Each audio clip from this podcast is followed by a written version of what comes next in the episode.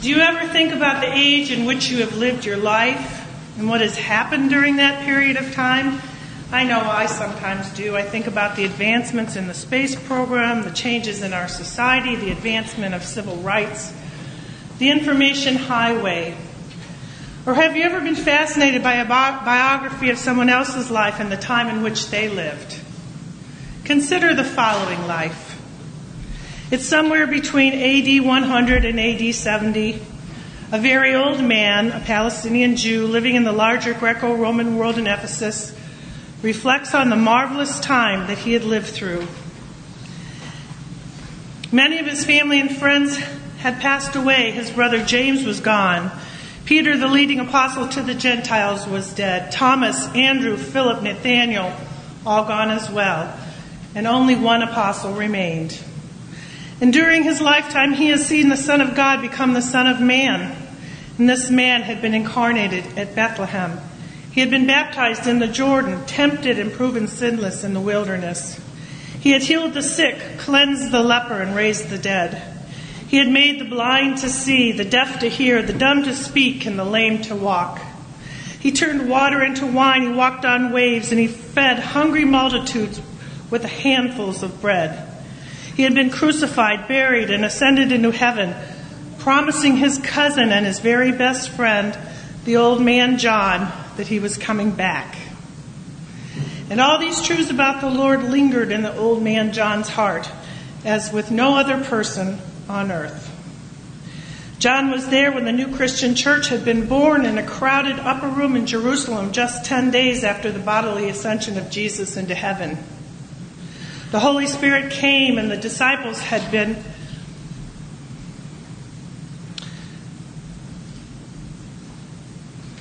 baptized into one body, a mystical body, the body of Christ. And now, wouldn't that have been an interesting time to live in? Would you agree? John was the last remaining charter member of the church. He had known all the apostles, all the disciples, and he had seen the church grow and spread, preaching into all the world. And all the books of the New Testament were written and in circulation with the exception of several epistles and his own book, which the Holy Spirit was prompting him to write. We know Matthew had written his book primarily for the Jews, and Mark had written for the Romans. Luke's book tar- targeted the Greeks. But the Holy Spirit had convicted John that there needed to be a book written for the church, which at the time was confronted with many heresies and false teachings such as Gnosticism and Stoicism, or our age, New Age. So John wrote his book out of personal experience, a biography of sorts, and out of his own memory so his leaders would not only come to saving faith in Jesus, but also so they would grow rich and well informed in the faith. Jesus, the Messiah, the Son of God who was sent by God the Father to reveal the only true God and to provide redemption for humanity. As Ryan told us last week, John leaves out many details of Jesus' life and death, and he refers only to a few special miracles as messianic signs performed by Jesus. A couple of weeks ago, in the beginning verses of the sixth chapter of John, we heard about the feeding of the 5,000 and the discourse of Jesus being the bread of life. This and the other stories of John's gospel reflect a literary motif where you see misunderstood statements Jesus making a pronouncement, and then a bystander expresses a literal understanding of Jesus' words. And then Jesus explains the true spiritual meaning of the statement. Communication can be a difficult thing, wouldn't you say? We all see the world through different lenses, and these lenses have an effect on how we think and how we hear. It's so easy to be misunderstood. Just recently, I heard a story about a man at work at his busy stock brokerage firm. John Hunt, a broker, knows that it's hard to find time for small talk, and so he was caught off guard when a coworker leaned over to him and asked, What's up, John? Welcoming a brief break, John told him about his hectic weekend and the trouble he was having with his car. The coworker seemed a little distracted, however. After their conversation ended, John saw him lean over to another colleague. Hey, Robert, he said, what's the t- ticker symbol for Upjohn Pharmaceuticals? You didn't get it. That's okay. so, as Jesus is revealing himself in the giving of signs in the sixth chapter with the feeding of the 5,000, His walking on water, witnessed by his disciples, and then the verses heard last week in this, in his preaching, he claims that he's the real deal, the bread of life, which came down from heaven. And then in verse 42, they start questioning him. So, why do you think the Jews objected to the Lord? Well, there were two reasons. He was claiming to be the bread which came down from heaven. That is, he was claiming to be God himself and his claims were greater than those of Moses. He pointed to his death as a way of life. This was heady stuff. But could the Jews have been biased? Could they have been prejudiced? Maybe a little bit whiny has been their pattern in the Old Testament. Yet Jesus was a, Jesus was a local yokel. They knew his mom and dad. He went to Hudson High, or maybe it was the academy. I can't remember, but they they watched him grow up. And how could these things that he was saying be true? They couldn't figure things out, and it was not only driving them crazy, but it was making them angry. And then Jesus continues preaching in verse 44 to 46 No one can come to me unless the Father who sent me draws him, and I will raise him up at the last day. No one is able to come to me. To be able, the Greek word dynamai. This implies that no human being in the world on his own has the moral or spiritual ability to come to Christ unless God the Father draws them. That is, gives them the desire and the inclination to come and the ability to place their trust in Christ alone. Coming to Christ from the human side requires an action of our human will, and from God's side, the act of divine will. The drawing power is God's love, which He puts forth, but He will never run roughshod over anyone's will. The Father draws all people into the sphere of His love, though all do not respond. The idea of being drawn or wooed is a very sweet one, don't you think? God literally takes possession of us, you could say. He brings us near from our otherwise faraway place. And He does this despite our resistance. Maybe you are being drawn right now here in this service. Maybe you can remember the time when you were so drawn to the Lord, so taken over by His Spirit, that there was nowhere to run but into His arms. Maybe the words from this hymn describe your experience. I sought the Lord, and afterward I knew. He moved my soul to seek Him, seeking me. It was not that I found, O Savior, true. No, I was found of Thee.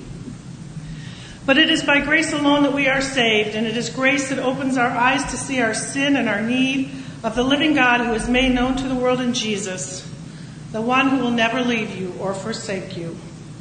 And when we drink from the healing life giving stream, we can then bear witness to the abundance Christ brings to our heart and the lives of believers.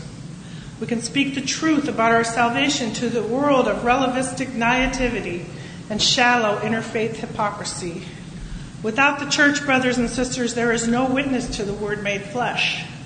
Our friend John knew this, which is why he wanted to build up the church with the writing of his gospel. The New Testament came from, grew out of, and is sustained by the church. And without the church's preservation of the scripture, there is no means of a witness to the saving and joyous gospel. Jesus goes on to try to explain to the Jews that it is only by the Father drawing them and working and the working of faith in their hearts that they can believe in Jesus and be saved from their sins. The fact that there is nothing that they can do in their own power had to rub these independent, self reliant people the wrong way, wouldn't you think? They were so concerned with the literal, literal interpretation of the law, the laws of the Old Testament, that they became set in their ways and they were comfortable in their status quo. And that's human nature, isn't it? They wanted the bread like their forefathers had received in the wilderness, not the bread that Jesus came to bring, which would give them eternal life. The Jews' pride kept them from believing in Jesus, and pride keeps people from believing today, doesn't it? The concluding passage in verse 51 I am the living bread that came down from heaven. If anyone eats of this bread, he will live forever. This bread is my flesh, which I will give for the life of the world. Here, Jesus' statement intermingles physical and spiritual truth. Not literal bread, but living bread, and that those who believe in him have their spiritual hunger satisfied. His flesh is given by his sacramental death on the cross. And isn't it true that we have insatiable appetites?